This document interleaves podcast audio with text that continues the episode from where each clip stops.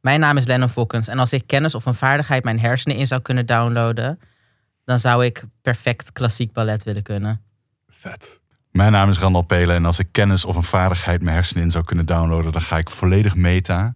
En dan zou ik het complete kanon en alles wat er te weten is, buiten de, binnen en buiten de Matrix-wereld willen kennen, zodat ik me optimaal door deze podcast heen kan bluffen. Nice. Mijn naam is Tom Aalmoes en als ik kennis of een vaardigheid mijn hersenen in zou kunnen downloaden, dan zou ik de ziekste gitaarskills downloaden, omdat ik niet de discipline heb om daar zelf echt heel erg goed in te worden. Dat is wat ik met dat ballet heb. Ja, ja. Mag ik nog ruilen? dat zou me ook wel een goede lijken. toch? Ja. ja ik, heb, ik heb gewoon drie gitaren aan mijn muur hangen en ik kan er op zich best mee overweg, maar niet, Oh, niet, fuck, ja. ja, Oh damn, we zijn echt broeders. Ik merk het. behalve straks ook met onze mening over de Matrix.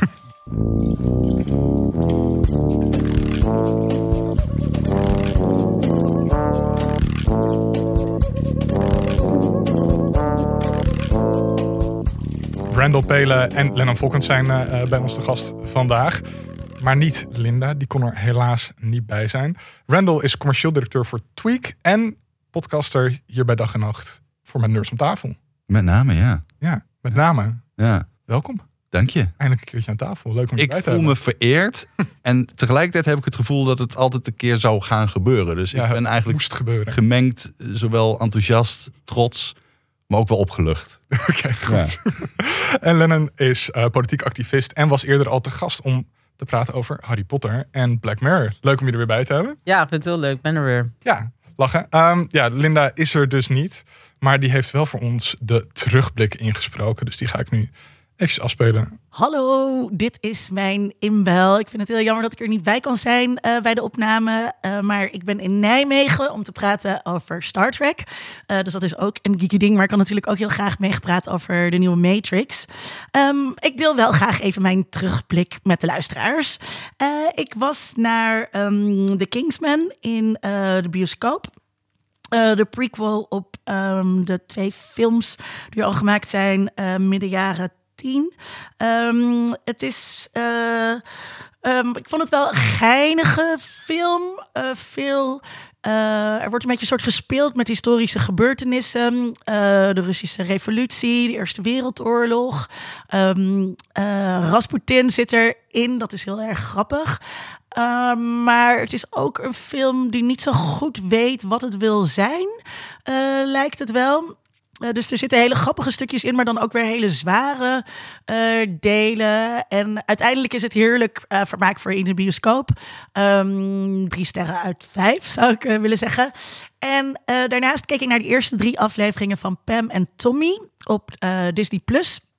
Eh, dit is een dramaserie over ehm, eh, het schandaal, zeg maar, rond Pamela Anderson en eh, haar toenmalige man Tommy Lee. En eh, een sekstape van hun is gestolen en eh, dus later gelekt. Nou, dat was zeg maar het eerste grote sekstape, eh, sekstape-schandaal. Eh, dus het heeft echt de weg geplaveid voor later Kim Kardashian, Paris Hilton, die daar natuurlijk heel erg beroemd mee zijn geworden.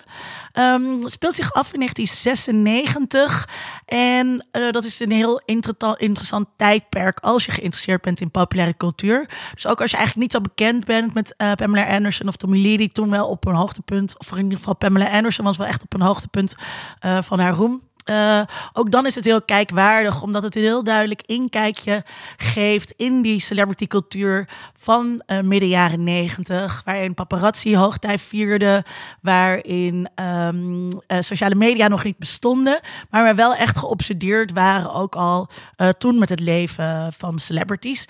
Dus dat is zeker een aanrader. De eerste drie afleveringen zijn nu te zien en dan komt er elke week eentje bij. Nou, heel fijn dat Linda er op deze manier toch nog een beetje bij kan zijn natuurlijk. Eh, ik had helemaal gemist dat de Kingsman in de bioscoop was. Omdat er gewoon nu zoveel... Ja, er is eigenlijk niet zoveel bioscoop in je brein. Het bestaat gewoon niet mogelijkheid. meer. Ja, Ja, ik snap het ook niet meer hoe dat werkt. ja hoe- Sterker nog, ik ben dus heel erg aan het F5 geweest op eh, nou, onder andere pathé.nl. Van zijn er al films die je kan kijken? Ik wil dus naar Jackass. Mhm. Ja. Maar hij al? Kan niet. Nee, in de VS wel. Spoiler heaven op Reddit. Maar de 17e februari pas. Ach. Ja. Spoilers bij Jackass? Ja, ik dacht ook wel, ik laat hem maar praten, maar Ja, is goed. ja, zo ervaar ik dat wel. Ja, ik Ja, bedoel, ja. dan heb je. Je wilt toch het ook- gewoon zien zonder Ja. dat, alles, Ja. dat je alles al weet. Ja. Ja, spoiler hoeft natuurlijk niet de plot twist te zijn, maar gewoon ja, jammer om iets te zien waarvan je eigenlijk alles al. eh, Nou ja, of anders, je wil meepraten en dat kan niet. Dus dan wordt het alleen Ja. maar irritanter van. Ja, dat Niks te zoeken in zo'n over draadje. losgaan op het internet en zo. Ja, dat is Je wil gewoon tegelijk met iedereen het ervaren. Dat, Gaan we er trouwens met z'n allen gewoon overheen stappen dat Linda het net had over een hoogtepunt in de roem van Pamela Anderson tijdens haar sekstape? Hoogtepunt. Nou, nou ja, ik ben daar Ik ben blijkbaar alleen. Open, deur ingetrapt, ja. Maar eh, ik, ja, ik vind het een mooie, mooi dat we daar nog even bij stil kunnen staan. vandaag. Heel chill.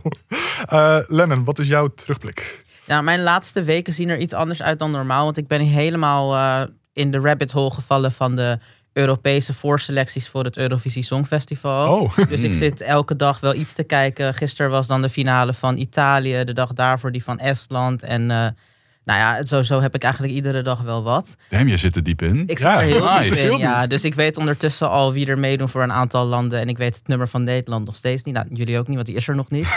maar ehm, ja, goed. Ik ben erg invested.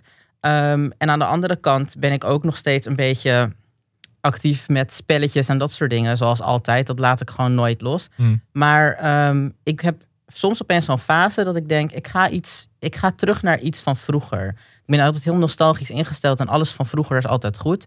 En het zou best kunnen dat ik de vorige keer als terugblik ook had van ja, ik ben Pokémon Rood weer gaan spelen, zoiets. Dus misschien Ja, kom ik wel met iets wat ik al eerder heb gezegd. Maar terecht ehm, ik heb nu dat ik opeens weer denk, Habbo van vroeger. Echt, Oh, wauw. Habbo Hotel net een ding werd in 2004. Dat was leuk. Dus ik ben eigenlijk niet, eigenlijk, ja kijk, het spel zelf is eigenlijk niet meer leuk. Het is echt een soort van gevaarlijke plek geworden waar alleen maar MLM's actief zijn. Het, zijn, het is Wat? heel raar. Ja, maar het, het is- bestaat dus nog. het bestaat nog, maar wat ik zeg, het wordt voornamelijk, het is een soort MLM-hel. Er zijn allemaal groepen die allemaal mensen proberen te recruteren en daar elkaar voor betalen. En het is dus eigenlijk bijna een soort maffia. En Habbo is niet meer wat het was. Het is niet zo kindvriendelijk meer. Ik denk wel dat het vooral nog kinderen meer? zijn. Het was nooit kind. Het was nooit kindvriendelijk, maar dat dacht ik als kind wel. Ja, Hè. ja, ja. Ik wist niet dat het allemaal pedo's waren. Jij dacht, ik ben ze te slim af. Ja, dat, ja, nou ja, dat dacht ik niet meer toen ze zeiden... je krijgt gratis 100 credits als je me wachtwoord geeft. Dat heb ik meteen gedaan natuurlijk. ik kon daarna nooit meer mijn habo in. Oh. Ik weet nog wanneer het was, 11 augustus 2004. Ik zal het nooit vergeten. Ik zat bij mijn opa. En die mensen allemaal maar van... hij ook altijd met zijn computer. Maar goed, hoe dan ook. Ik ben wel een beetje die geschiedenis van Habbo gaan opzoeken. En een beetje gaan kijken, wat was dat nou allemaal? En nou, het was nog erger dan we dachten. Ja? Ja. Er zijn echt heftige dingen gebeurd op Habbo. Zo heftig dat het een keer, een paar jaar geleden, volledig een shutdown heeft gehad. Omdat ze gewoon waren van, dit kan echt niet Maar, maar meer. wat gebeurde er dan? Ja, er werd, er werd gewoon gedeeld op Habbo. En er was echt, ik, ik, ik durf het bijna niet te zeggen, maar er was bijna sprake van kinderprostitutie. Het was, Oh, wow. Was gewoon een soort van, een soort van smokescreen voor een heleboel criminele activiteiten. Er is Een een hele documentaire... bobba aan de gang daar. Ja, een heleboel Bob bij inderdaad. Er is een hele documentaire over gemaakt op volgens mij Channel 4 of een andere Britse zender. Over The Great Mute of Great Unmute, kan e- een van de twee. Waarin Habbo dus een hele tijd gewoon op mute heeft gestaan. Omdat ze echt waren van we moeten dit eerst echt even heel goed uitzoeken voor we en of we ooit nog open kunnen. Dus daar is. eh, dus ik ben, ja, ik ben, ik ben obsessed. Ik wil alles weten over Habbo. En wel eh, semi-netjes dat ze dat doen hoor.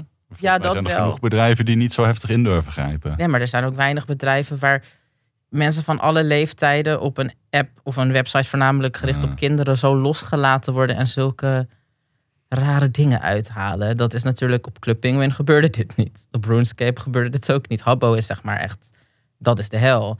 Maar ja, ik vond het leuk. Ik heb er ook heel veel mensen gescamd op Habbo in mijn tijd. Ik heb ook mijn moeder gescamd. Ik heb altijd eh, credits gekocht als zij boodschappen aan het doen was en niet wist dat ik bij de huistelefoon zat. Mhm. Heb ik ook nog wel, volgens mij heb ik echt iets van 20 euro op een gegeven moment. Gewoon door de hele tijd te bellen naar die telefoonlijn voor die extra credits. Ja, ik heb het zelfs bij mijn oma gedaan. Oh. Mensen, dat was van, ja, ik ga nog even een klasgenoot bellen. Dus ik neem de telefoon mee naar boven. Niet luisteren aan de deur hoor. Doei oma. ja, goed. Oh, wow. Nou, Habbo brengt het slechtste bij iedereen naar boven. Ja, goede oude tijd. Maar dat was mijn terugblik. Ja, een hele goede. Dan Ik heb wel echt zin om me daar ook in te verdiepen nu. Ja, Ja, nou, Ik, ik zal niet zeggen dat ik het wist, maar het verbaast me exact nul als je het Nee. zo Nee, dit is. vertellen. Nee. die documentaire is gewoon gratis op YouTube te kijken. Dus eh, Ja, Ook zo'n ik, ik zal, ik zal daarna linken in de, in de show notes. ja. Nou, ik had al een beetje aangekondigd dat het voor mij de aflevering van de meta is. Van, Mhm. het, van de- het ding in het ding. En ik heb een raar soort openbaring gehad voor mezelf. Toen wij eh, een nieuw huis kochten, toen moest en zou mijn vriendin een bad. En ik had zoiets van, wat moet ik met een bad? Ik ga er nooit in zitten. Doe mij maar gewoon een douche. Dat, de badkamer is al klein zat, zonder dat er een bad in de weg staat. En nou, lo en behold, vijf jaar later, ik ben degene die daar regelmatig in ziet. Natuurlijk, ja. En Want zo gaat het leven gewoon. En dat heeft een hele simpele reden. Mijn vriendin en ik kijken nooit hetzelfde op de tv. Dus de facto heeft zij gewoon de huiskamer geclaimd met de televisie. En ik ga dan in bad. in bad met mijn... En daar kwam ik laatst achter. Had ik een badplankje gekocht. Ik had iemand dat zien hebben. En dan kun je zo heel mooi een glaasje wijn inzetten. Je telefoon zo Nou. neerleggen. En dan je tablet erop. En dan zit ik gewoon met mijn tablet in bad. Zo lekker te dampen. En ik kwam erachter dat eh, Ricky Gervais daar op Twitter ook best wel vocaal over is. Dat hij het heel erg aanmoedigt voor mensen om in bad te gaan. En ook lekker lang. Hij houdt daarvan. Mhm. En ik had dat in eerste instantie nog niet gekoppeld aan het volgende. Namelijk, ik ben zijn recente serie ehm, Afterlife Hmm. gaan kijken. Oh ja. En ik kwam daar eigenlijk pas heel laat to the party. Want eh, seizoen 3 is net uit. En ik ben eigenlijk in één keer alles bij gaan bingen. Echt in twee weken tijd of zo. En ik vond het heel lekker om te zwelgen in het duistere sfeertje dat er hangt. En ook, ja goed, het gaat over hem die zijn eh, vrouw is verloren. Dus het gaat heel veel over de dood. Het gaat heel veel over eh, wat is de zin van het leven. Maar op een best wel donkere manier of zo. Ja. En ja, ik zal niet zeggen dat je dat dagelijks moet doen. Ik zeg ook niet, het is voor iedereen. Maar ik vind het lekker om er af en toe even zo met twee benen in te zwelgen. zwelgen. Ja. Dat het leven zo ellendig is. En dan had ik op een gegeven moment de realisatie van... Ik ben vaker in bad gaan zitten dankzij Ricky Gervais op Twitter. Ik zit nu zijn serie te kijken en daar lekker in weg te zwelgen. En op een gekke manier is het cirkeltje van wat ik nu aan het doen ben wel mooi rond of Ja. zo. Je bent heel erg verbonden met Ricky Gervais op het moment. Tijdelijk wel, ja. Heel erg in Ja, harmonie. ja. Jullie zijn één en dezelfde. Ja, dat zou, eh, Ja. dat zou eh, geen belediging voor de beste man zijn. Nee, dat denk ik ook niet. Nee. Nee, heel goed. nou, Tom. Ja, eh, en nou moet ik het waarmaken. Voor eh, mijn andere podcast, Alle Geschiedenis Ooit, ben ik nu ook heel erg veel bezig met allemaal historische films kijken. Omdat we die eh, in afleveringen aan het bespreken zijn ook. En daarvoor heb ik afgelopen week All the President's Men gekeken. Hmm. Over het Watergate-schandaal. En ik had hem nog nooit gezien. Maar ik had er wel altijd van gehoord. Dat is echt een klassieker. Heel goed, heel goed. Ja, klassiekers zijn klassiekers met een reden. Want ze zijn gewoon meestal best wel heel goed. Klopt, ja. Ja, ja eh, en ook deze dus. Het is ehm, bijna een saaie film, omdat ze zo erg de journalistische proce- journalistieke procedures waar ze doorheen zijn gegaan om dat Watergate-schandaal eh, te onderzoeken laten zien. Dat, dat het bijna saai wordt hoe ze door bakjes heen gaan en het soort van door documenten heen zitten te sporen en belletjes aan het doen zijn en aan het typen zijn in hun stukjes en dat dat dan overgetypt wordt door iemand die het dan netjes voor in de krant maakt en zo. Dus het gaat heel erg tot in detail. Maar daarin voel je wel hoeveel werk en moeite eh, er in dat journalistieke werk gaat zitten. En dat is heel erg vet om te zien in een film. Dat heb je niet vaak. Randall, je kijkt heel Ja, heel is, bedankt. is het wel fictie als in... Het is geen documentaire. Nee, het is geen documentaire. Nee. Ehm, maar het is wel fictie, want het is, ja, het is wel met acteurs. Die Ja. dat Ja, maar op dezelfde manier als dat The Crown ook fictie is, zeg maar. Ja, maar dit zit er wel dichter bovenop. Omdat eh, Woodward en Bernstein, de twee journalisten eh, die dat werk gedaan hebben, eigenlijk pas. eh, ehm, dat, dat, dat was voor artikelen in de krant. En zij hebben uiteindelijk een boek eh, dat is gebaseerd is op die artikelen in de krant eh, geschreven. Onder druk van de acteur Robert Redford. Oh ja. Ehm, en hij speelt ook uiteindelijk in die film en is een van de executive producers geweest van die film. Dus dankzij hem hebben ze dat boek gemaakt, zodat hij dat boek kon verfilmen. Ja, ja. Dus, dus het zit er allemaal wel heel dicht bovenop, omdat, omdat Redford dus door dat hele proces heel erg betrokken was. Eh, en dat, dat merk je aan alles in de film, dat het zo, zo waarheidsgetrouw mogelijk eh, gaat. En dat resulteert eigenlijk in een film die, ondanks dat het dus heel veel procedure is, eigenlijk best wel spannend is. Dus ik kan hem wel echt heel erg aanraden. Vet. Ja, echt heel vet.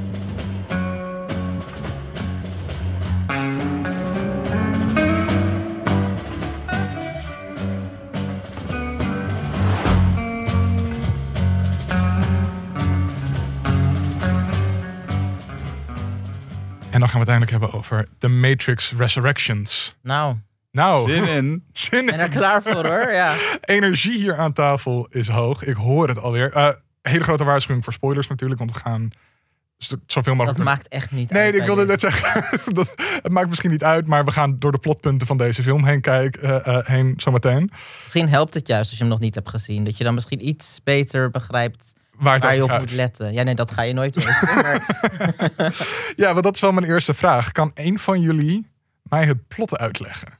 Dat kan niemand je uitleggen. nou, ik ga het proberen. Oké, Want het gaat, we zijn zeg maar een stuk verder in de tijd. ja. En Neo zit weer in de Matrix. Eh, Trinity ook, als Tiffany. Oh, ja. En die komen weer bij elkaar. Uiteindelijk. Ja, weet je, eigenlijk, ik ga het niet proberen. maar dit is wel wat er gebeurt. ja, ja, ja. Ehm, Morpheus is iemand anders, maar het is wel Morpheus. Maar het is niet Morpheus. Maar het is niet Morpheus. Je hebt ook de Analyst. Mhm. Die, die, die is er ook. Ja, ja. Neil Patrick Harris. Ja, en eh, nou... En aan het eind vliegen ze weg, net zoals in Greece, zeg maar. Als- ga je dit doen? Jazz hands. yeah. Ja, nee, maar daar komt het uiteindelijk wel op neer. Toch is dat, dat niet wat we gezien hebben? Nou, ik zou er wel aan toe willen voegen. eh, Dat is dan misschien een beetje op de zaken vooruitlopen. Maar als je het hebt over plot. Is dat de eerste drie Matrix-films. Die we allemaal hoog hebben zitten. En waar we allemaal van houden. Ja. Laten we eerlijk Nou ja, de, de latere twee we zijn niet. wat controversiëler dan de eerste. we Maar ze houden horen wel ervan. bij elkaar. Ja, Er ja, zit, ja. er is een plekje in ons hart voor die Ja, films. ja. Hoe dan ook. Misschien een donker plekje. Maar even Maar wel een plot. Er ja, Er is een En- hoekje. Die films die zijn dus allemaal een game. Van vroeger. Ja. En we hebben in het eind van de derde Matrix-film natuurlijk geleerd dat de Matrix zo nu en dan gereset moet worden om de orde en balans te bewaken. Dit keer was er een compromis, namelijk de mensen mogen er ook vrijwillig uit als ze het echt per se willen. En dan mogen ze in Zion wonen en er is vrede op aarde. En de, ja. en de robots en de mensen maken elkaar niet meer de hele dag af. Dat zie je ook in deze film, 60 jaar in de toekomst. Daar is eigenlijk dusdanig veel balans dat er ook wat robots bij de mensen zijn gaan horen. Dat vinden ze wel Ja, tof. dus, eh, ja. Ja, die zien Alleen- er ook allemaal heel- echt rete schattig Ja, uit. en het ziet er ook niet meer zo dark uit. Het is, er is nu ook ehm, eh, hoe de, de, de derde Matrix, zoals zeg de laatste Matrix film, maar dat is nu niet meer zo. Mm. De, hoe, hoe die eindigde met die, die zon die opkwam, dat is ook wel hoe nu een deel van. Het is niet Zion. Hoe heet het ook? Ah, ja. De aarde, gewoon Ja. buiten de Matrix. Ja. ja, is gewoon is, is niet meer zo dark. Dat is wel een eh, qua aesthetic iets heel anders. Mm. Maar als je het hebt over het plot van de film, dan vind ik het wel belangrijk om daar even bij stil te staan. Dat eigenlijk, als ik het een cijfer moet geven, dan heb ik het heel moeilijk. Want ik zou zeggen, de eerste helft van de film, vijf sterren, yeah. Ik had echt zoiets van, dit, hier, nou, ze doen alles wat nodig is om zichzelf een hak te zetten, compleet meta in te gaan. En de vraag die bij mij bleef hangen was, is dit nou wel of niet echt zo dat de eerste drie films nu een game zijn? Daar ben ik is dat wel eens. niet Dat zo? vond ik Is dat ook. niet zo? Want ja, ik vind het aan de ene kant, je bent het helemaal met je eens. Dat was, ik vond dat ook heel vet aan de film. Maar ik ben altijd, we gaan altijd heel erg slecht op van die films waarin het was eigenlijk allemaal maar een Hmm. droom een thema is. En dat Ja. was wel een beetje zo. Hoewel ik het hierbij wel iets, be- iets beter kon begrijpen. Ook omdat we zoveel verder waren in de tijd. Het voelt ook als een soort van droom die we collectief met elkaar hebben geleefd. We weten allemaal dat het niet in onze realiteit echt is. Maar toch is het hele concept van de Matrix iets wat we wel een soort van meenemen. Ik tenminste wel. Ik vind, ik, je hebt vaak genoeg wel dat mensen het online hebben over wanneer heb jij een keer een glitch in de Matrix meegemaakt. Dan gaat het niet over de films. Dan gaat het over de fictieve Matrix waar wij op dit moment in leven. En dan Zo kan ik er. Weet je niet? Dat weet je inderdaad niet.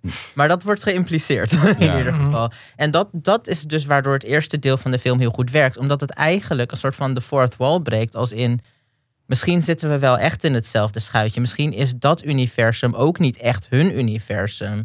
Wat dus in het begin weer eigenlijk reversed was. Als in, wat jij denkt dat het echte universum is, klopt niet. Maar ja, ja wat ik net ook al zei. Ik vind, ben niet altijd heel blij met dat wat ik heb gezien als soort van waarheid binnen de film, de lore zeg maar, als dat ontkracht wordt in een, maar het was eigenlijk allemaal nep. Mm. Ja, maar dat is toch ook niet zo? Uiteindelijk, Nee, uiteindelijk heen. dat niet zo te Nou ja, zijn. dan, ja, dat, maar dat is dat, dat weet je. Je, bent, je twijfelt zelf ook. nou ja, kijk, maar dat vind ik prima, omdat je moet iets als film, als je zegt, nou, we gaan die ja. vierde film maken, wat eigenlijk al een soort van Ja, hoe verklaar je het eerste de, de eerste delen? stokslagen verdient dat ze daar aan begonnen zijn. Maar Dat. Ja. Ja. ja. Maar dat, dat zeggen ze natuurlijk in de film. eh, heel onsubtiel. Eh, want dan moet de, de game die een paar jaar geleden succesvol was, moet gereboot worden. Of er moet een sequel opkomen van de studio heads. Ja. En dan, of we het nou willen of niet, ze gaan het maken. Dus we kunnen er net zo goed aan meedoen. Ja, nee, maar dat Wat vind ik precies is wat de Wachowski's dachten. Petje af, eh nailed it, all the way. Helemaal down met dit. Gewoon Mhm. dat ze die invulling geven en zichzelf zo, eh, ja, ik noem het weer meta. Ja, zichzelf te kakken zetten. Zelfs, Ja. eh, zelfs eh, Warner Brothers nog even een, een, een stootje nageven. Mhm. Chapeau, dat kan ik respecteren. Ja. Maar dan kom je, want jij vroeg het plot samenvatten. Ja. Ergens in een grijs verleden. en toen, die tweede helft van die film, dat is echt twee of drie van de vijf sterren voor mij. Omdat er is, er is geen, is nog net een doel. Er is geen reden om dat doel te verwezen. Er zijn geen We gaan stakes. Trinity redden. Eh, het- redden wat- dat is het op, idee. op het moment dat Ja. het mislukt, is er eigenlijk geen man overboord. Dus er is eigenlijk een soort van. De Matrix is reboot. Er is vrede tussen de machines en de mensen. Stay the fuck out of it, man. Gewoon, Ja, maar- maar- laat het. Is dat zo? Want, want zo- zoals ik het begreep, was dat er een nieuwe versie van de Matrix is gekomen. Ja. onder leiding van de Ja, Analyst. dat is zo. Ja. En dat die, dacht waar mensen ook. niet vrijwillig in zitten. Waar mensen ook weer uit bevrijd zouden moeten Ja, dat is, Of- dat is volgens mij zo. Ja, Dat dacht ik. ja, dat dacht ik ook. Ehm, en dat de Analyst daarom Trinity en Neo gevangen wilde houden. Dat maar ze moesten dan dicht bij elkaar, maar niet samen. Want dat zou voor een Ze spanning moesten niet zorgen. weten van elkaar dat zij het waren. Ja, Dat was het. Maar ze moesten elkaar wel weer vinden, maar dan dus... net op een afstandje. Anderhalve meter AUB. Ja, een beetje een Wizard of Oz idee van je kon al die tijd al naar huis als je drie keer tegen die schoentjes tikte. Maar je moest er wel zelf achter komen. Ja, ja, Weet ja, je ja. zo. Ja. Ja. Maar alsnog, eh, ja, ik had het, ik, ja, ik weet niet zo goed hoe ik het eigenlijk moet zeggen, wat, wat ik wil gaan zeggen.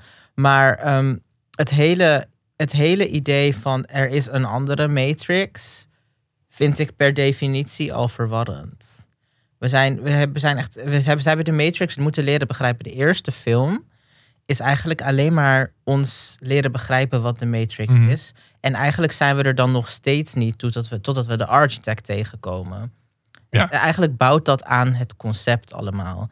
En dat hele concept is eigenlijk weg met een nieuwe Matrix die we nog niet helemaal begrijpen. Dat zou wel werken, denk ik, als dat weer zou gaan bouwen aan iets groters. Maar niet als een soort novelty in een extra film die bijna voelt als een soort spin-off. Anders dan een sequel. ja. Ja, daar heb je wel. Maar tegelijkertijd, ik snap niet hoe je dit als nadeel kunt bestempelen. Want verwarring is de name of the game van die Ja, maar daar heb je twee soorten verwarring. Je hebt verwarring van, wow, waar ben ik naar aan het kijken? Dit is vet. Maar ook verwarring van, ik begrijp het niet. Ja, je, hebt- je, in de originele Matrix prikkelt het je een beetje. Ja, en dan, ga je, dan wil je verder gaan denken en verder gaan pluizen. dat is het meer. En met deze Matrix had ik toch wel... Als je dan inderdaad, zoals we nu nog steeds aan het pu- puzzelen zijn... hoe het plot precies werkt en wat de stakes precies waren... dat je gewoon zit van, ja, maar ik, ik ga hier ook niet achter komen, denk ik. Ja, oké. in die maar ja, klopt. Ik haat het woord maar, maar in dit geval, ehm, het is een vierde film. Je moet iets. Ik bedoel, je kunt niet zeggen er is geen Matrix, want de Nee, film nee, nee, heet letterlijk de Matrix. Ja. Je kunt ook niet zeggen de Matrix is nu wat anders. Dus dat ze dan zeggen, oké, de Matrix die er was, die jij kent en een plekje in je hart heeft, was een game. En we gaan je lekker even aan het lijntje houden of het wel of niet echt een game was. Nou, kan ik goed mee leven. Dat is wel misschien de beste optie. Maar dan denk ik zelf, is die vierde film dan nodig? Dat is nee, sowieso niet. Daarom. Dan denk ik, dan is het dus zeg maar, als je het gaat doen, is dit inderdaad misschien the way to go. Maar ik, ik weet je waar ik ook altijd. Het is een rare, raar sentiment wat ik altijd heb. Maar ik heb het wel. Ik word er altijd heel verdrietig van als een trilogie geen trilogie meer is. En dat is alleen, kijk, als er, als er al vijf delen zouden komen, ben ik niet verdrietig als het vierde deel uitkomt. Maar als wij al, hoe, hoe lang is het geleden? Ik denk bijna twintig jaar dat de laatste film uit, ja, 2003 hè? Ja, ja, dan, is het, dan, is het, dan wordt er voor mij iets gebroken of zo. Hmm. Dan heb ik zoiets van, het was een, ehm, ja, een drieluik. Iets wat zo, het was, het, het, de drie Mhm. films waren één verhaal met elkaar. ja het, het cirkeltje was rond. Het cirkeltje was rond en Ja. het was het, hoe het begon tegenover hoe het eindigde, dat klopte zo. Het was gewoon één af verhaal. En dan ben ik altijd een beetje cynisch en ook, ja, ik eigenlijk per, ben ik al per definitie kritisch op een. ehm, ja, natuurlijk is het goed om altijd kritisch te zijn op alles wat uitkomt. Ja. Het is natuurlijk, je weet nog niet wat, er, wat, er, wat je voorgeschoteld gaat krijgen. Maar zeker dan, dan snap ik ook dat al voordat er iets bekend is, er door iedereen wordt geroepen cash grab. Dat begrijp ik. Ja. Het is gewoon van ja, kan het nog? Nou, het er nog dat is nou net dat ene ding waarvan ik dan persoonlijk vind. Dat hebben ze dan wel netjes gedaan. Door dat gewoon echt te benoemen en tot de meta te verklaren. Bijna door de vierde muur heen zelfs. Ja, dat Ja, totaal. Maar ja. als je het hebt over het boek was dicht, het drieluik was voldaan. Dan ben ik nog stelliger. Er waren hoofdpersonen dood. gewoon dood, hè? Ja, Niet alleen... Het was een heel zwaar emotioneel moment dat toen Ja. die overleed. Ja, Ja. dat was- ja, ja, dat is inderdaad ook zo. Like, ik- guess who's back? Zijn, ja, het- nou, joh, we hoeven niet alle films en series van stal te halen waarin dat vaker is gedaan. Maar in dit geval, damn. Ja, maar soms zit, weet, is, is het de bedoeling. Maar het is niet altijd zo dat ze voor de gimmick, zeg maar, de Ja. main cast nog een keer bij elkaar willen halen. Zo van, ja, maar zij is toch dood? Ja, ja, wacht maar.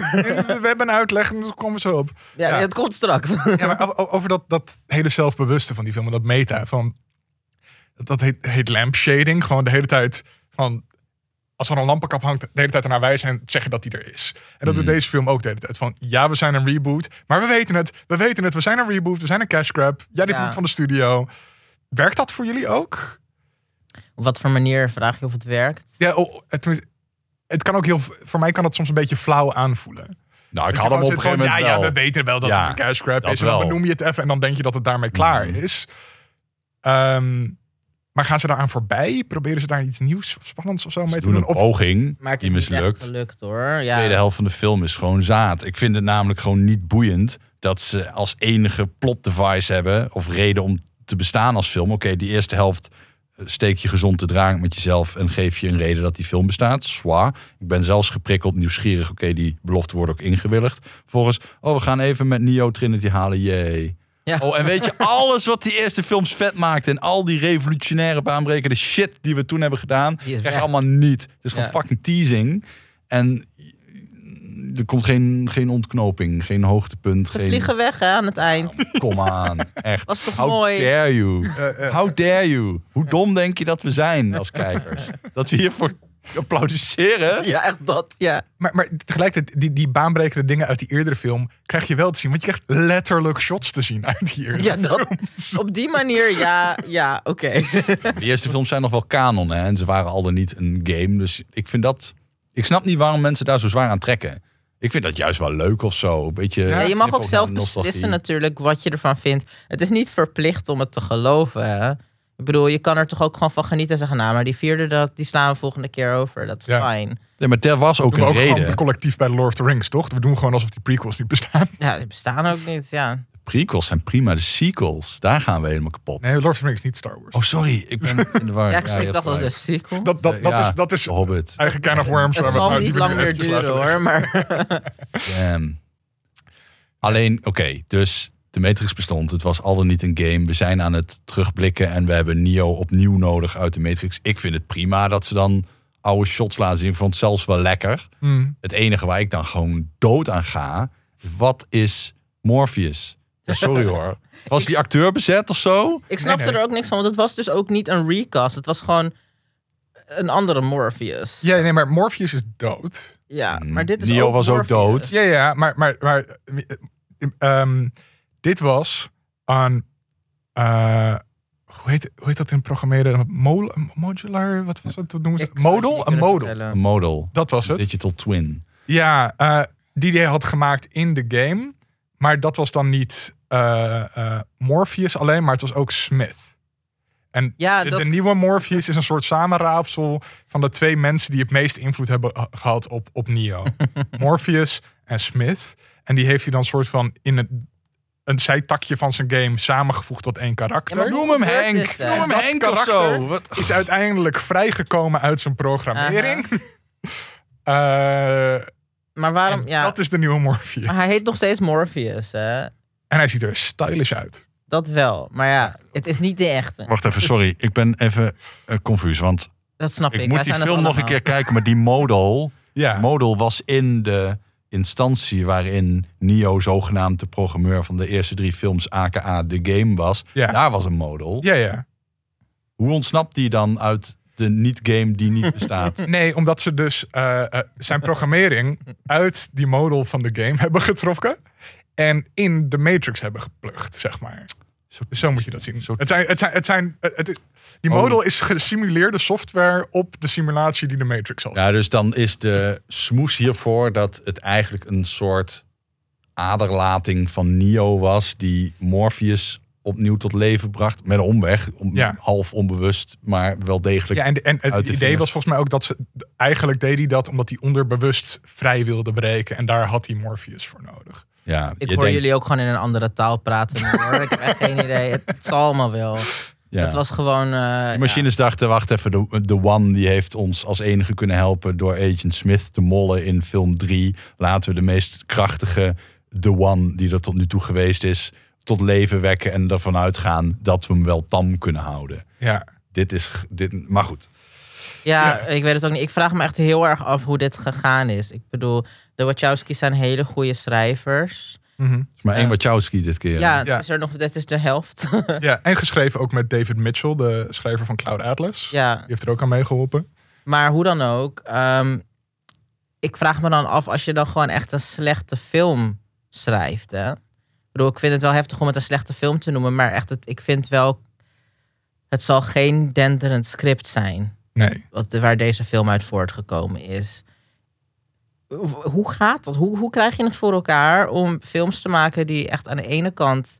Ja, de, de, de originele Matrix... de Ik heb het al over de originele. Zeg maar de remake is. Voelt het Ja. wel een beetje, Ja. hè?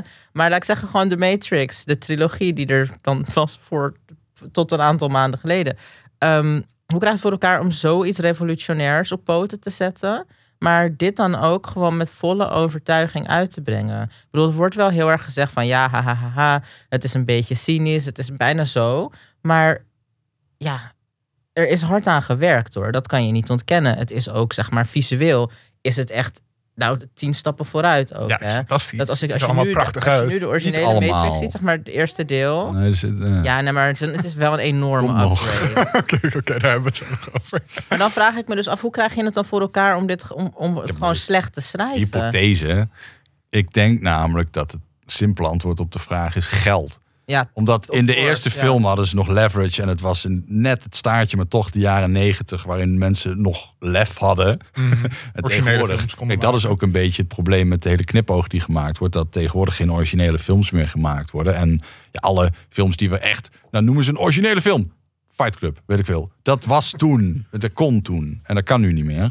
En nou, dat weet ik niet. dat je ook als je de Wachowski toen nog Brothers was, de Wachowskis bent, je in film 2 en 3 al wel leverage aan het inboeten was ten opzichte van de eerste film. Zeg maar. Toen was het gewoon nou, relatief weinig geld.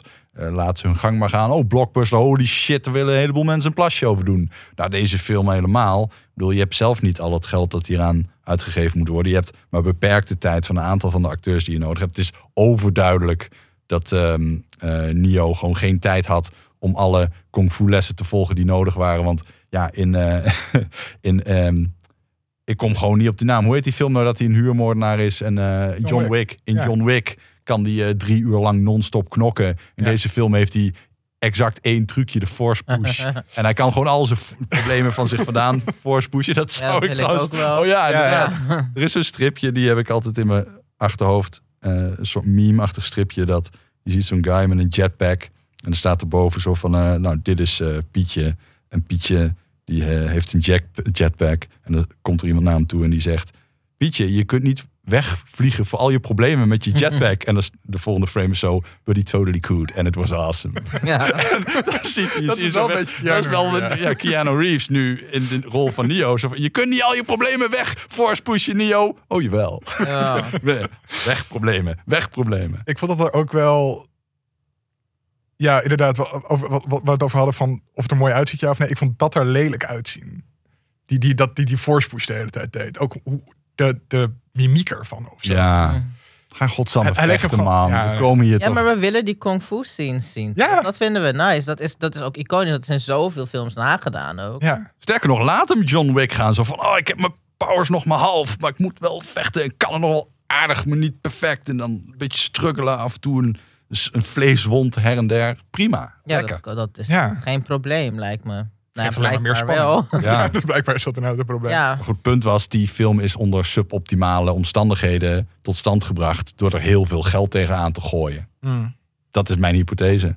ja, nou ja, alsnog vind ik het eh, een beetje lazy allemaal. Ja. Bedoel, ze weten dat de, de, de, de, de kung fu is een crowd pleaser van de Matrix. Dat is echt vanaf de eerste, ik zeg maar, volgens mij is het in de eerste scène van de Matrix zelfs al, dat Trinity, Mhm. ehm, dat hij die heftige kung fu scène heeft. Dat, dat, dat staat bijna niet los van elkaar.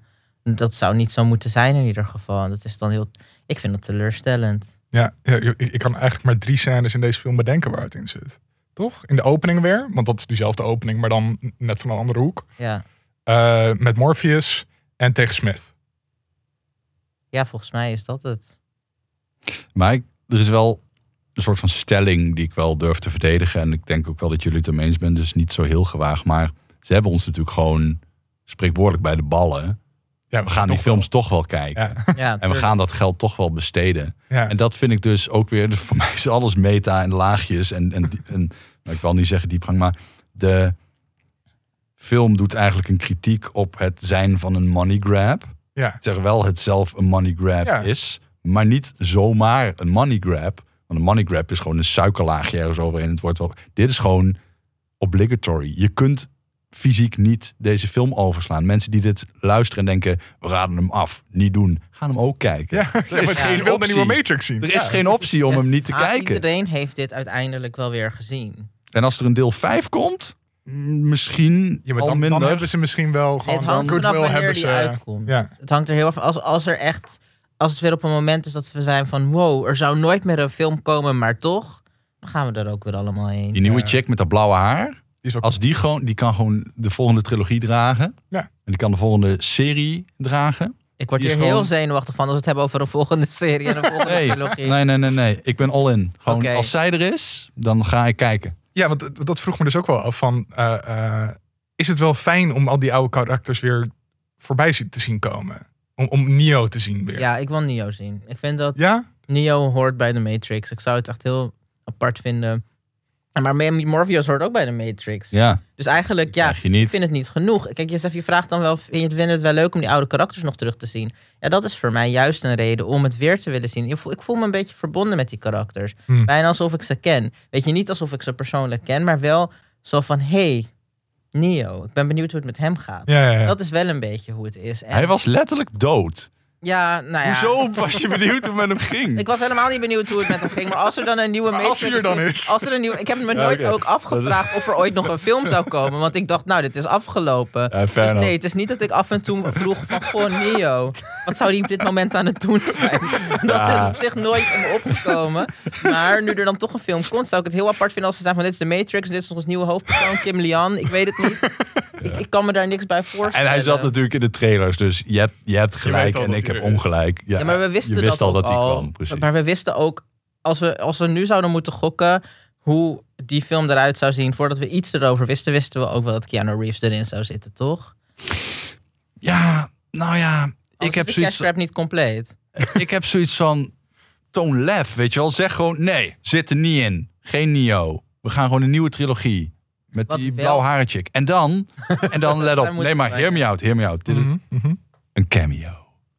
Ik wist dat je het ging zeggen. ja, want dan komt hij toch, hè? Dan stapt hij ergens uit een bus of zo. Ja. Ja, Zie je hem op de achtergrond gewoon voorbij lopen. En dat- maar dan zeg je, hey, was dat Neo, the one, uit de vorige trilogie? Nee, dit was een karakter uit de game waar we nu in zitten. Ja, dan heb ik in ieder geval respect voor het lef dat ze tonen in nieuwe richtingen Maar- te gaan. Tegelijkertijd is dat aan een studio niet uit te leggen dat je bestaande IP met een acteur die op dit moment ongekend populair is, Toch weer dat geld, hè? ja, niet Godsnaam. gaat Het gebruiken. werkt gewoon niet zo. Nee. Godsamme het kan geld. wel met iemand...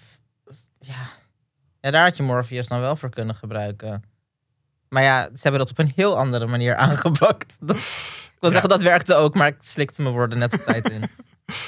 Nee, maar inderdaad, zeg maar de min of meer complete cast terug laten komen. En dan zeggen, ah, die wel, die niet, die wel, die niet. Ja, er moet een goede reden voor zijn. zeg En maar, anders denk- noemen ze niet hetzelfde. Ik denk dat ze gewoon zo'n bak hadden met loodjes erin.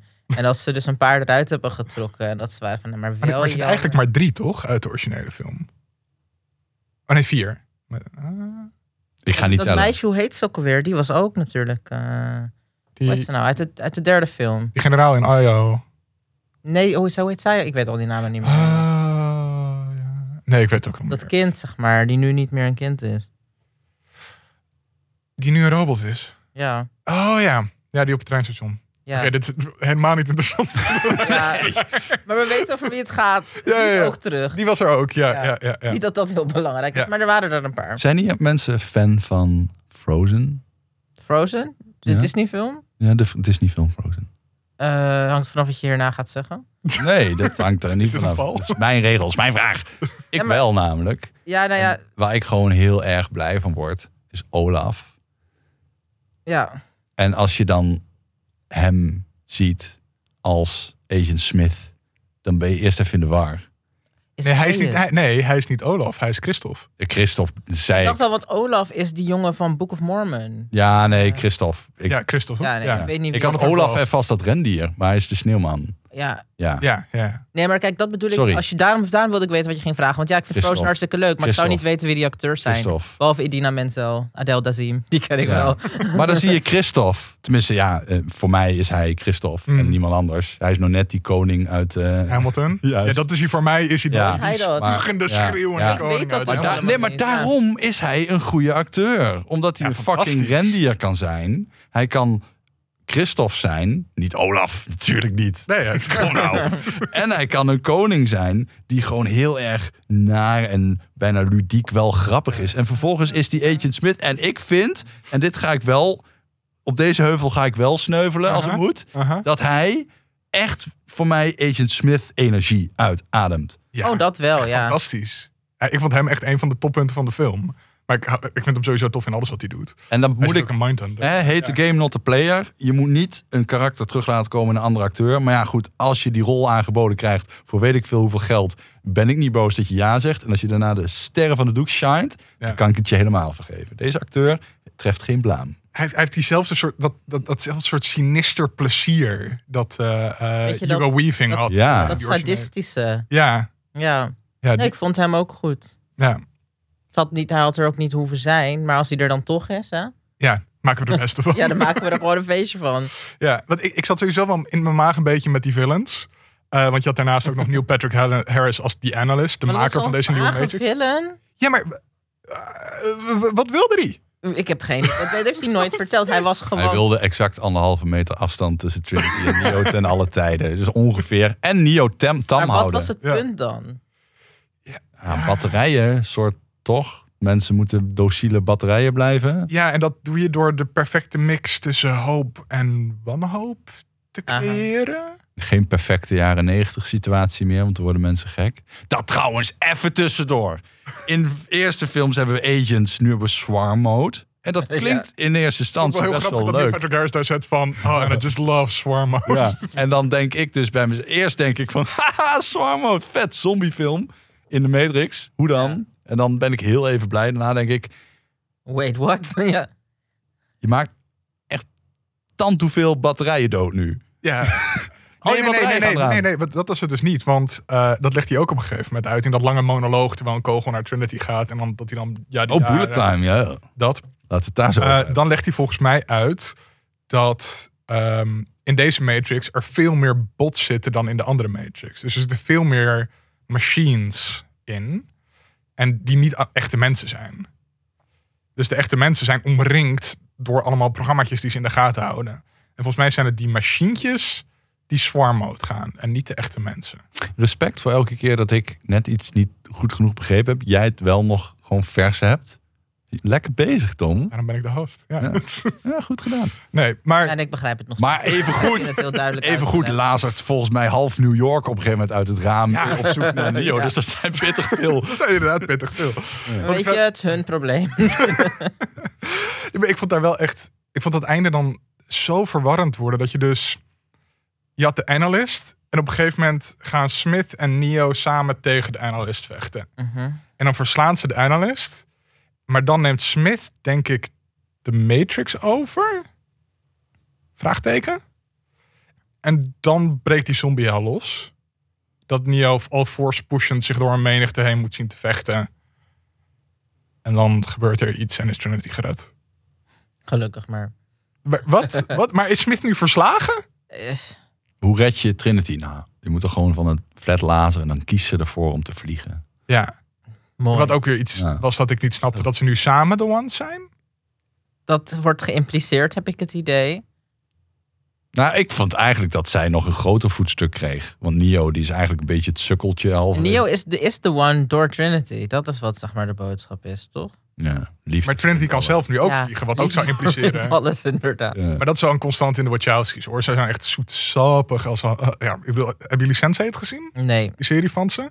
Fantastisch. Het is qua plot soms net zo onaanvolgbaar als deze film. Maar alle karakters zijn heel erg leuk en heel erg feelsy. En ik heb heel erg dat, het idee dat, dat Sense8 een hele goede benchmark is voor of je Matrix Resurrections leuk gaat vinden. Want die serie is van alles mis mee.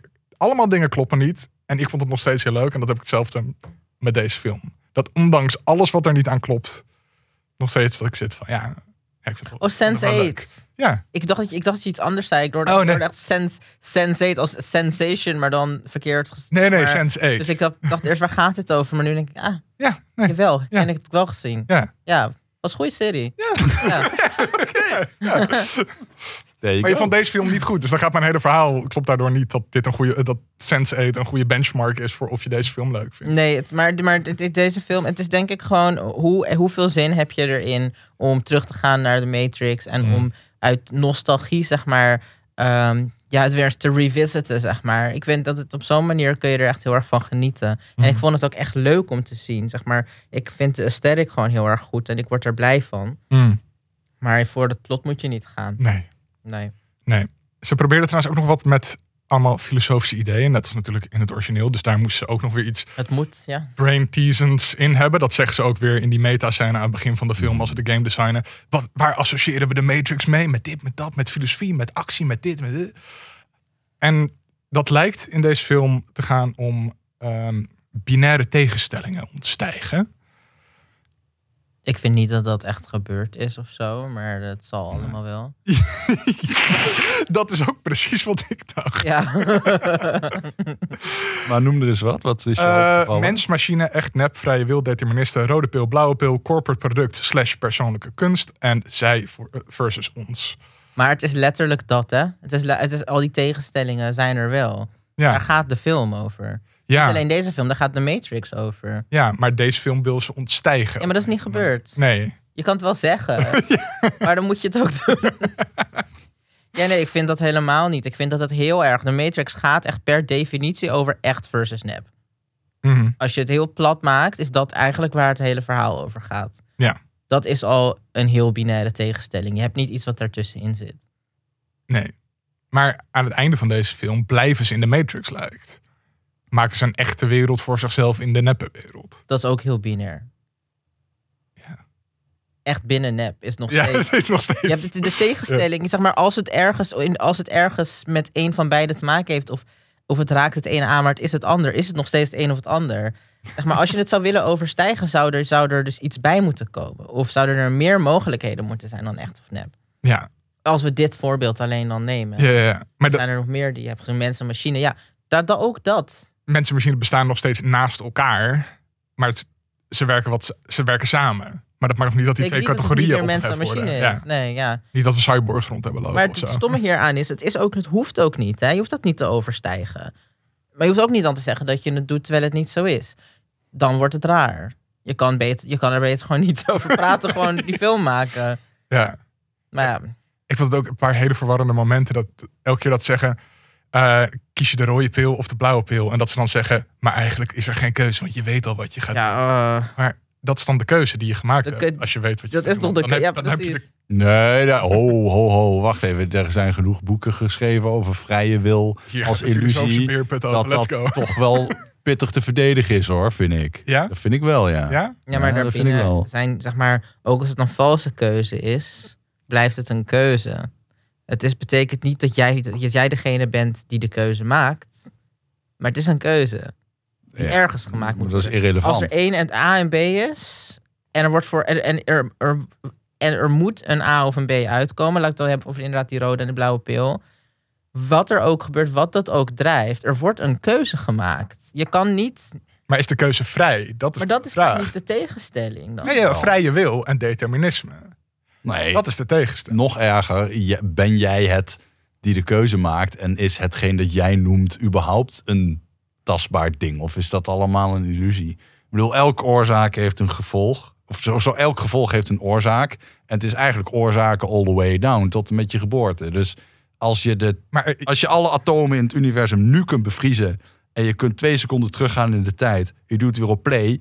speelt exact dezelfde film als twee seconden geleden. Er is geen alternatief. Er is gewoon één richting in de, in de flow of time. We kunnen niet terug.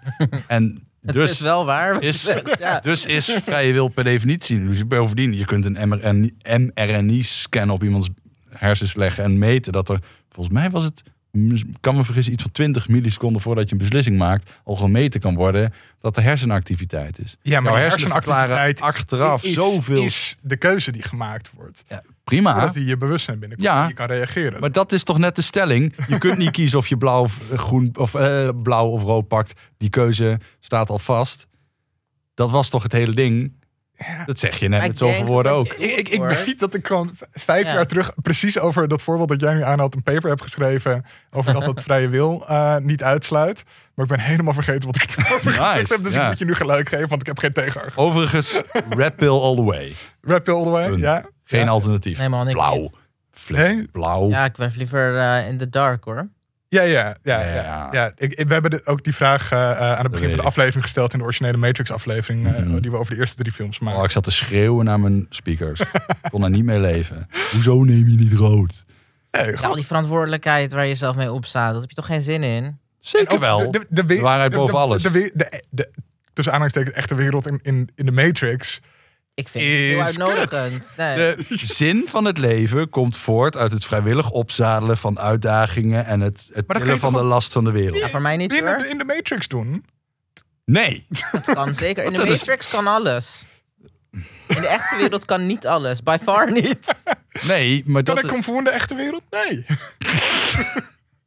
Hij kan in ieder geval niet vliegen. Oh, wacht!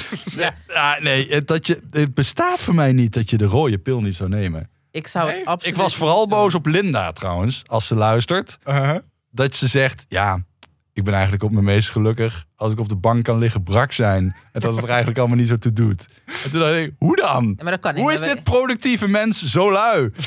Ik kan me daar gewoon- wel in vinden hoor. Misschien mij- is dat wel een valse Luister, wacht maar tot zij 30 jaar op die bank ligt zonder eh, bestaansrecht. Dan piept ze wel anders. Op een gegeven moment gaat het vervelen. Ja, maar dan heb je de keuze, de, de, de mogelijkheid tot op de ba- bank op de bank liggen bestaat alleen in de Matrix. Dat is wel zo. Niks te zoeken daar. Nou, Red pill all the way. nou, voor De wereld gered. Geniet de wereld moet ervan. gered. We moeten, we moeten shit. Ga jij de wereld De redden. waarheid boven alles. het. Maar Ja. leiden die mensen die in de Matrix zitten? Sorry, ik praat niet met batterijen. Oké, nou ja, dan niet. Ja, dan houdt het op.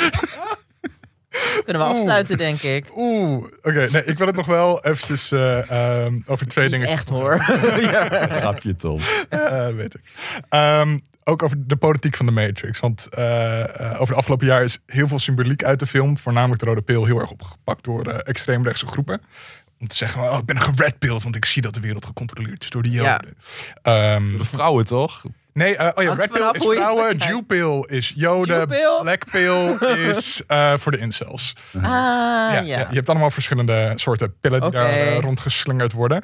En Klinkt safe. het idee was volgens mij dat deze film daar heel erg tegen in zou gaan. En de Oh ja, nou dat is niet gelukt hoor. Nee, want ik, ik zag het niet.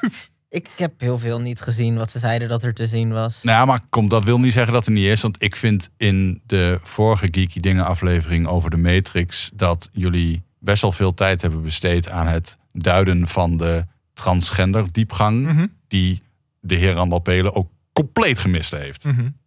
Wel het stuk van, hè, is identiteit iets dat de rest van de wereld jou oplegt... of iets wat je zelf kunt kiezen? Mhm. kun je mening over hebben.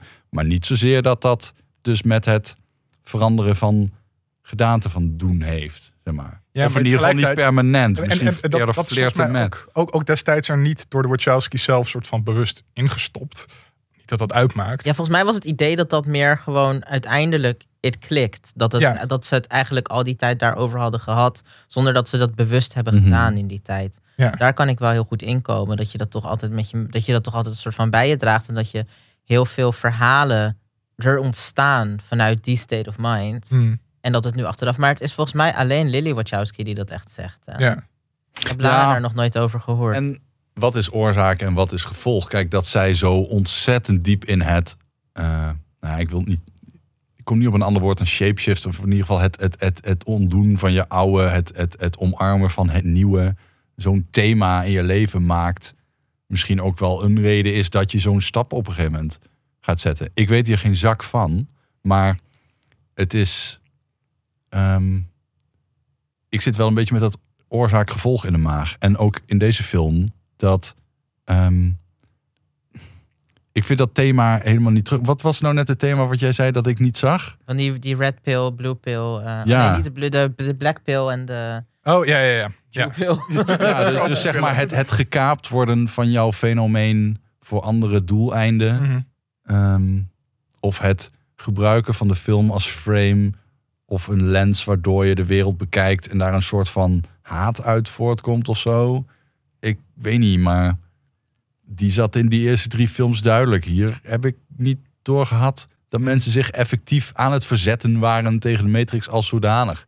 Nee. De hele film was gewoon, we moeten die twee personen redden. Ja, het ging, Waarom ook het ging weer? niet meer Moet. over... eh, Oh, wat zijn ze Een lekker. grotere plaatje, zeg maar. Je mag ze Nee. niet redden. Doen we lekker toch al wat lekkere bels. ja, Zo dat zijn wij, wij doen dit gewoon. Ja, maar ja, dat is Ja. natuurlijk wel een groot thema ook, ook ja, met die eerste Matrix gewoon. En dat is waarom het aansluit, denk ik, op de, ook die extreemrechtse ideologie, ideologieën. Eh, is dat, dat je hebt de, de wereld die je ziet en de wereld die erachter zit. En dat is een filosofisch thema sinds Plato. Ehm, en dat kan door iedereen opgepakt worden. Het kan door Marxisten opgepakt worden die zeggen: je denkt dat kapitalistische samenlevingen allemaal eh, eh, fantastisch zijn, maar daar eigenlijk achter zit een heel kapitalistisch systeem dat het draait op uitbuiting. Dus dat is de maar eigenlijk. En die zit door alle ideologieën heen. Ja, alle ideologieën dus- zeggen, je, zeggen je ziet één ding, maar eigenlijk is het een ander ding. En eigenlijk moeten we daarmee Maar dit is dus gewoon van toepassing op alles. Bij- Ja, ja nee, daarom, daarom is, is het... Omdat de Matrix niet zo als het, specifiek is. Als het, als het niet zo specifiek is en als het op alles van toepassing is, is het niet maatschappijkritisch. En men pretendeert wel heel erg dat dat altijd zo is geweest. Mhm. En dat vind ik dan misschien eigenlijk een beetje, net zoals wat we net zeiden over dat transverhaal, wat inderdaad later pas eigenlijk eh, naar boven is gekomen, Mhm. ook bij hen zelf. Ehm, dan is het eigenlijk een beetje laat om nog te zeggen van trouwens, wat jullie al die tijd niet door hebben gehad, Aha. Vind ik altijd ook een beetje flauw. Ja, de, de, de, de J.K. Rowling move is dat Het eigenlijk. is 100% J.K. Rowling, ja. Ja, Gewoon van, maar zonder dat jullie het wisten, al die tijd hebben jullie naar heel iets anders zitten kijken. ik, er zit geen representatie in Harry Potter, want eh, laat me even kijken welke karakters dat zouden kunnen zijn. Mm. Eh, Hedwig. ja. ja, ja. nee, dus dat, dat lukt dan helaas niet. Mm. Ja, Maar het, het- ik snap het wel dat je het zelf kan gebruiken als analogie. Dat snap Ja. ik wel. Dat je dus bijvoorbeeld zelf kan zeggen... ik herken me in het verhaal van de Matrix... want zo ziet mijn leven eruit. Of hey, de, mijn, de maatschappij ziet er zo uit. Of, ik vind dat wel, dat je dus echt wel kan zoeken naar vergelijkingen. Ehm, ja, wat ik zei, het als analogie gebruiken voor echt een heleboel. Maar ik vind niet dat de, de makers daar zelf zo eh, fanatiek aan mee moeten doen. ja Mm. dat ze het kunnen claimen. Voor, Nou, ik vind het sowieso. Ik vind het eigenlijk vind ik het grappig dat je J.K. Rowling überhaupt nu benoemt. Want ik vind het hele, zeg maar, hoe, hoe Lana Wachowski op dit moment interviews doet over deze film, is eigenlijk ook zoiets. Ehm, er was een heel ongemakkelijk interview, ik weet niet waar, waar het was, waar zij een verhaal ophing waarvan ik dacht, je hebt dit allemaal net bedacht, hè? Oh nee, echt? Oh nee. Je hebt dit shit. allemaal net bedacht. En de comments daaronder waren ook allemaal van... oh, in de eerste 15 seconden van deze video weet je al... eh, waar het naartoe gaat straks met die film. Oh, ik weet helaas niet meer wat het precies was. Dat had ik even moeten onthouden, want ik wist natuurlijk wel dat ik hier kwam. We kunnen wel gewoon zeggen links in de show notes. Ja, en dan zoeken we het later op. Dat kan wel. of niet. En dan kijken Maar dan, dan, dan ga je zo ten onder aan je... Nou ja, niet, niet per se alleen je eigen succes... maar je ondermijnt gewoon iets wat heel filosofisch en intelligent in elkaar leek te zitten... Mhm. valt dan een beetje uit elkaar van... eigenlijk deden we maar wat. Maar we gaan doen alsof het heel wat was. Mhm. Ja, als- alsnog vind ik, ik bedoel, dat, dat doet, de, de, de films zijn nog steeds zo goed als ze waren. En eh, inclusief, ik denk dat ik echt de vierde wel ga leren omarmen als deel van de reeks. De eerste helft. De tweede helft gaan we niet. Ja, nee, kijk, ook als het slecht is, weet je. Nog steeds hoort het erbij. Ik denk het, ik weet het niet. Het is nu nog te vroeg om te zeggen, maar hoe ga ik over... Als stel ik ga over vijf jaar, denk ik, nou, ik ga van een Matrix marathon doen. Dan kijk ik ze wel alle vier, denk ik. Ja, maar luister, het is heel simpel. Oké, Kijk, Star Wars, er zijn zes films van. Ja. Film 1, 8 en 9 tellen niet mee. oké. Game of Thrones heeft zeven seizoenen. Seizoen 8 is niet gemaakt. Ja. The Hobbit is één film.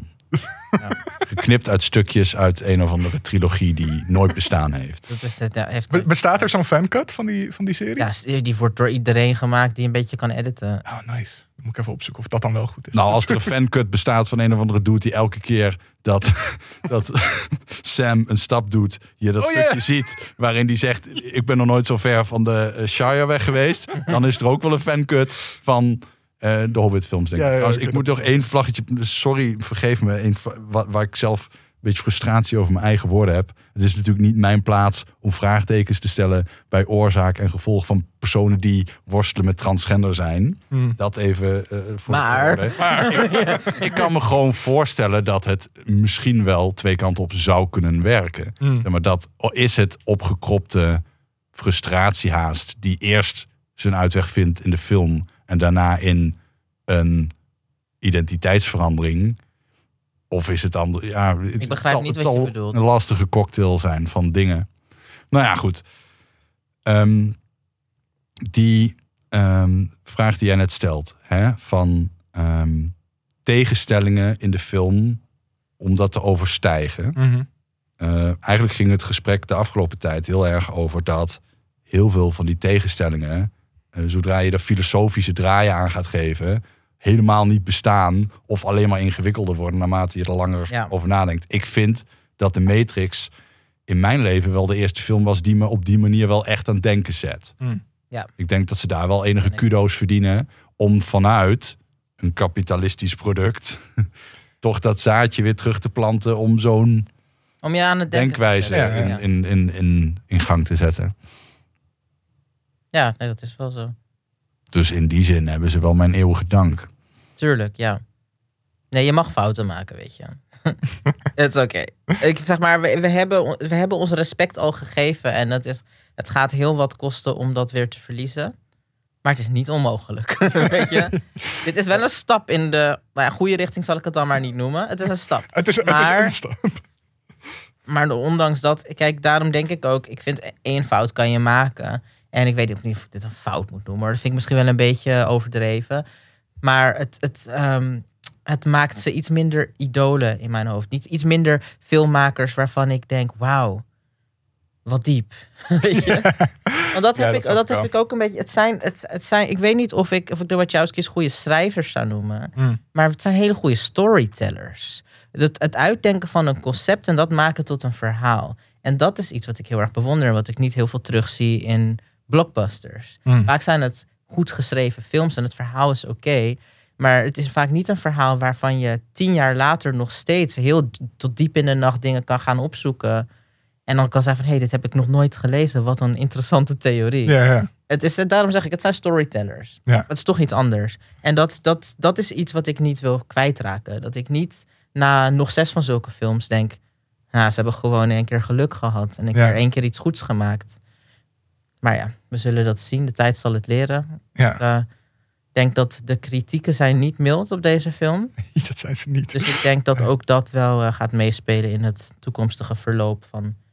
Ja, moeten we het nou maar een franchise gaan noemen? Ja, ik denk het. Nou ja, de, Ja. toen, die, toen al die films, series eh, en, en- en games als spin-offs kwamen, stripboeken, Ja. was het natuurlijk al een franchise. En ja, maar dat we was- spraken meestal van de trilogie, maar daar is- dat kunnen we nu natuurlijk niet zo meer zeggen. Nee, Dus dan noemen we het, maar noem ik het maar nu even de franchise. Niet wetende wat er nog meer op ons pad komt. het intellectueel eigendom van Warner Brothers. Oh, ik hoop nog dat wel- sowieso, ja. Zo kun, Dat kunnen we het ook gewoon noemen, ja. Ehm, ik denk dat het wel een mooi moment is om een punt te zetten. Achter onze discussie over de Matrix. Klaar nu. Ja. Klaar nu. Ehm, Mag ik de mensen nog wel één tip geven om gewoon nog één laatste frustratie te kunnen delen over wat Ja. in deze films wel echt fout is? Er is een eh, kanaal op YouTube dat heet de Corridor Crew. En die hebben Oh, een ja, serie die is heel bekend. eh, VFX, eh, VFX Artists React. React. Ja. Die hebben deze film ook behandeld. En om een tipje van de sluier op te lichten. Er is een soort paradigma ontstaan in de eerste Matrix films. Zijn de spelregels neergezet van hoe bullet time eruit ziet. En hoe motion blur zich gedraagt. Terwijl Oh, dat is wel het vet. gekke met motion blur is, en dat is voor VFX artists heel raar, dat in een perfecte film met 120 frames per seconde eh, full eh, 8K is motion blur geen probleem. Bestaat eigenlijk niet. Het is eigenlijk een artefact van het feit dat je maar 24 beelden per seconde wil De schieten. camera te slecht. Juist. Ja. Dus soms moeten eh, CG en VFX artists heel veel moeite doen om de juiste motion blur te genereren, wat eigenlijk een verlaging van de kwaliteit is. Ja. En het probleem met deze film is nu, in de Matrix 4 worden de regels van bullet time geschonden als het gaat om motion blur. Dat zal waarschijnlijk niemand opvallen, Aha. maar voor mij als wel. fan En voor jou. is dat onvergeeflijk. Ja, dat- In een Ja. Matrix-film. Dat mag niet in een Matrix. In een Matrix-film hebben we al bepaald hoe bullet time eruit ziet. En dat is hoe bullet time eruit dient te zien. Pardon. Ja. Thank you very much. ja, Ik ben hier verbolgen over. En in die video van eh, VFX Artist React, ik zal die links aan Tom geven voor in de show notes. Ik, Ja. I can't even. Ach. Ja, inderdaad. Links in de show notes. In a world. In a. World. World. In a world. Dan wil ik nu naar een vooruitblik. En Linda had daarvoor nog een tweede berichtje voor ons achtergelaten. En ik heb ook een vooruitblik. Op eh 11, nov- eh, sorry, 11 februari komt er een nieuwe serie op Netflix uit. Inventing Anna. eh, van de bekende producer Shonda Rhimes. Die jullie misschien kennen van Scandal. En ehm, het vertelt het verhaal van Anna Delvey. Een, gebaseerd op true crime. En zij is een con artist. Ehm, nou, het is altijd een beetje afwachten welke kant op gaat. Maar de hoofdrol wordt gespeeld door Julia Garner. En zij is super tof in Ozark. Dus ik heb alleen daarom al zin om dit te gaan kijken. Tip voor op Netflix. Inventing Anna. Lekker toch? oké. Lennon, wat, wat voor tips heb jij voor de luisteraar? Ehm, ja, ik heb eigenlijk geen tips. Ik heb alleen een lange termijn vooruitblik. Want ik Hmm. vind dat het, het, het komt dichterbij. We kunnen er eindelijk een beetje over praten. Maar het begint er ernstig op te lijken dat Avatar 2 dit jaar echt gaat uitkomen. Wat? Serieus? Ja, het is. eh, James Cameron heeft. Ik wilde zeggen David Cameron, maar James Cameron heeft eh the other day een interview gedaan. waarin hij zegt: Ja, we lopen ongeveer vier maanden achter op schema. Film zou uitkomen december 2021. Mhm. Maar december 2022 lijkt nu echt op de agenda te staan. En kijk, deze film wordt al sinds 2009 ieder jaar uitgesteld. En ik geloofde niet meer dat hij zou komen. Mhm. Maar het is voor het eerst dat ik denk: hé, hey, er is een datum. Er is een echte datum. En er is een echt interview wat echt is gebeurd. Het is niet een BuzzFeed-artikel. Gewoon, het is daadwerkelijk hij zelf die... die dus ja. ik vond het wel de moeite waard om dat, dat eventjes eh, te delen. Zodat iedereen dat even kan gaan opzoeken en over kan gaan nadenken. ja, Ik, Ik- bedoel, het ja. kan nog steeds dat dit weer instort. Die kans is zeer aanwezig. Maar ik, wat ik zeg, ik heb nog nooit zo gedacht, hè, komt dat echt? Ja. Willen we, December- willen we dit? Nee, natuurlijk willen we het niet, maar ik zeg het gewoon. Ik bedoel, Oké, het komt eraan. Oké, oké. Ja, ja. Ja, ik wist niet eens dat ze al gefilmd hadden. Ik dacht dat dit gewoon een soort van permanent development hell verhaal dat was. dacht ik ook, maar Ja. het is dus, ze hebben dus, wat ik zeg, vier maanden vertraging opgelopen tijdens de opnames. Dus de opnames zijn geweest. Was het niet zo dat ze praktisch al vijf films soort van Dat was deels plan, in de can hadden? Maar James Cameron is altijd een beetje apart en ambitieus. Ehm, het zal misschien ooit wel echt komen. Ik zie het ook nog wel gebeuren dat die alle vijf in één jaar nog released worden. dat dat het dan ineens is. Dat zou het jullie verbazen, mij niet hoor. Nee. Nee. Maar daarom denk ik even geen, terug, geen vooruitblik voor volgende week, maar echt even iets voor dit jaar. Ja. Het is nu wel februari, maar nog steeds een soort van Ergens. goed voornemen of zo. Niet van mezelf dan, maar eh, Ja. van eh, David Cameron. Wil ook net David Cameron zeggen. maar Ja, anyway. Oké, in ieder geval iets om naar uit te kijken. Randall. Ja, ik ga dus helemaal, helemaal lyrisch op de bank zitten wachten met knikkende knietjes als straks de Kenobi, de Obi-Wan Mm. Kenobi-serie uitkomt. En dan denk je, nou Randall, dat is natuurlijk omdat je gewoon die ouderwetse sexy Obi-Wan Kenobi van Ewan McGregor wil zien. En dan denk ik, Ja. nee, Ja. knappe man. daar kunnen we het allemaal over eens zijn. Maar voor mij is het eh, Hayden Christensen. Oh ja. Ja, Maar, Die- maar ik bedoel, dat gezicht ga je niet Ewan dan. McGregor, die hebben we natuurlijk genoeg gezien in allerlei films. En op, regelmatig op het zilveren doek verschenen. Maar ehm eh, Hayden is echt gewoon uit, out of sight, out of mind geweest heel Mm. lang. Terwijl hij is voor mij echt wel een ultieme Darth Vader. Als de originele, of de, ja, de, de, de prequels ehm, zo hun zonden hebben, is hij er zeker niet één van. Hij heeft een hele goede, geconflicteerde en ongemakkelijke, uiteindelijk woeste Darth Vader neergezet voor mij. Die ik echt heel ja, dierbaar heb. Lief heb of zo, weet ik veel. Zin klopt niet, ja. Ja. Waar ik gewoon, waar, dat is voor mij wel echt fandom. Gewoon Star Wars is niet compleet zonder hem. En dat hij toch weer schittert in een serie, dan word ik dan echt all in gewoon. Ik ben er echt aan toe. Kom maar. Ja, Kom ik ben maar. heel benieuwd hoe hij dat gaat doen nu. En of we hem inderdaad met de helm af gaan zien. Ja, en kunnen herkennen. En, en, en, en nog meer dan dat. Ik, ik heb ook wel een soort her- vertrouwen terug herwonnen. Ik zei al, film 8 en 9 bestaan bijna niet voor mij. Daar ben ik gewoon echt serieus verbolgen over. Alleen wat ze nu met die series flikken. Oké, de grootste kritiek die je kunt hebben, het is, het is world shrinking. Omdat echt iedere karakter uit Star Wars ooit Komt komt elkaar terug. uiteindelijk een keer tegen. Dus het is universe shrinking to the max. Maar Fan-pleasing. het dat is ook wel gewoon. Ik ben heel, gewoon, ja, daar word ik gewoon wel echt heel erg gelukkig van. Toch ook wel als een klein kind giechelijk. Ik. En dan Ja? wil ik gewoon, ik Hayden Christensen weer op het scherm. Ah! Giet het over me heen. In mei. Wanneer, wanneer komt hij uit? Mei. In mei. In mei. Oké, oké. Ik ben heel benieuwd. Eh, zelf kijk ik heel erg uit naar. eh, we hebben allemaal wel weer. hoeveel we ook net hebben zitten zeiken op grote franchises en, en grote studio's. Hebben En al het allemaal- geld. En al het geld. Hebben we Avatar 2, Kenobi. En ik heb, waar ik naar uitkijk, The Batman. De nieuwe film eh, die in maart gaat komen. De eerste scène daarvan hebben ze online gezet afgelopen week. Ik heb het gezien, ja. En ja, nee, dat, ja, daar ga ik wel voor. uit. Ziet er heel vet uit. Ja, maar de reden waarom we er ook zoveel op zeiken, op al die franchises, omdat we er ook, we kennen het goed genoeg Ja. om te weten hoe kut het is. Ja, En omdat we elke keer zelf weer voor die trap vallen. ja. Ik- En, en, maar we houden wel van de werelden waar het zeg je wel mooi, ja. Ja. Ja. We weten gewoon dat het pijn gaat doen. En toch ga je naar de bioscoop. Ja, dat is het. Heeft iets met zo'n- Een soort self-harm of zo. Maar dat is wel het voordeel van de Batman. Is dat dat een karakter is die kun je herhaaldelijk uit het vet halen. En gewoon opnieuw weer inzetten. Voor een nieuwe acteur. Ja, en, en, en ook er echt iets, tenminste echt iets anders naar, wel iets anders mee neerzet. Het is niet, Er is Zoals geen Batman-film hetzelfde.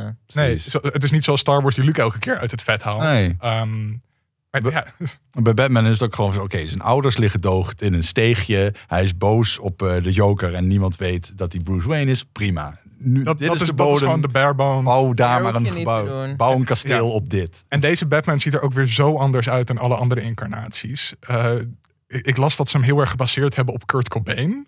Huh? Ja, Oké, dat heb ik niet gelezen, maar ik vind het goed. ja maar gewoon, gewoon een beetje een soort van een brooding energie of zo die ze mee hadden willen geven. Iets Ja. grungies. Ehm Heroïne misbruik misschien. heroïne misbruik. Dat- ik wel echt wat voor Batman. Ja, ja, nee, eigenlijk wel. Ik bedoel, zijn hele Batman zijn is gewoon een mislukte verslaving. Of goed gelukt. ik denk dat het best goed gelukt is, eerlijk gezegd. Ja, ja oké. anyway, ik kijk er naar uit. Anyway, ja. Hij komt, eh, hij, komt, hij, komt, hij komt begin maart uit. En dan gaan we ook eh, natuurlijk met geeky dingen dan ook bij stilstaan. Ik wil jullie heel erg bedanken voor dit hele mooie gesprek. Yes. Over een film die we niet zo mooi vonden. Of wel bedankt, mooi, Tom. maar niet per se heel goed. mooi. Jij bedankt. Oh, dankjewel. Voor de uitnodiging en voor het rechtbreien van wat regelmatig bijna mis leek te gaan. Misleuk te gaan. Ja, ik weet niet waar het over gaat. Dat ik dacht van shit, ik weet het karakter niet. Wist jij het? Ja, Shit, Ja, wat is de rode draad? Pak je gewoon op. Ja, doe ik gewoon. Aanvulling goed, Tom. waar wij Ja. tekort schoten. Lekker Nou. bezig, Tom. Oh, Ook zonder Linda gewoon. Ik, ik die shit. vaker uit. Lekker Heel gedaan. fijn. Dit is goed voor mijn ego. Ja. ja. En terecht. Ja, dankjewel. Dit was aflevering 91 van Kiki Dingen. Ik zou heel erg danken aan Lennon en Randall. Randall, sorry, ik zeg ja, dat is wel een minnetje. Eh, zoals altijd ook bijzonder veel dank aan Rona Bosman. Wil je zoals haar ook elke aflevering genoemd worden of misschien onze afleveringen eerder luisteren? Word dan patron of vriend van de show. Daarmee help je ons deze podcast maken en dat vinden we heel erg fijn. Volg ons ook op Twitter en Instagram voor de laatste nieuwtjes en updates. En volgende keer gaan we het hebben over The Book of Boba Fett. Dit was Kiki Dingen.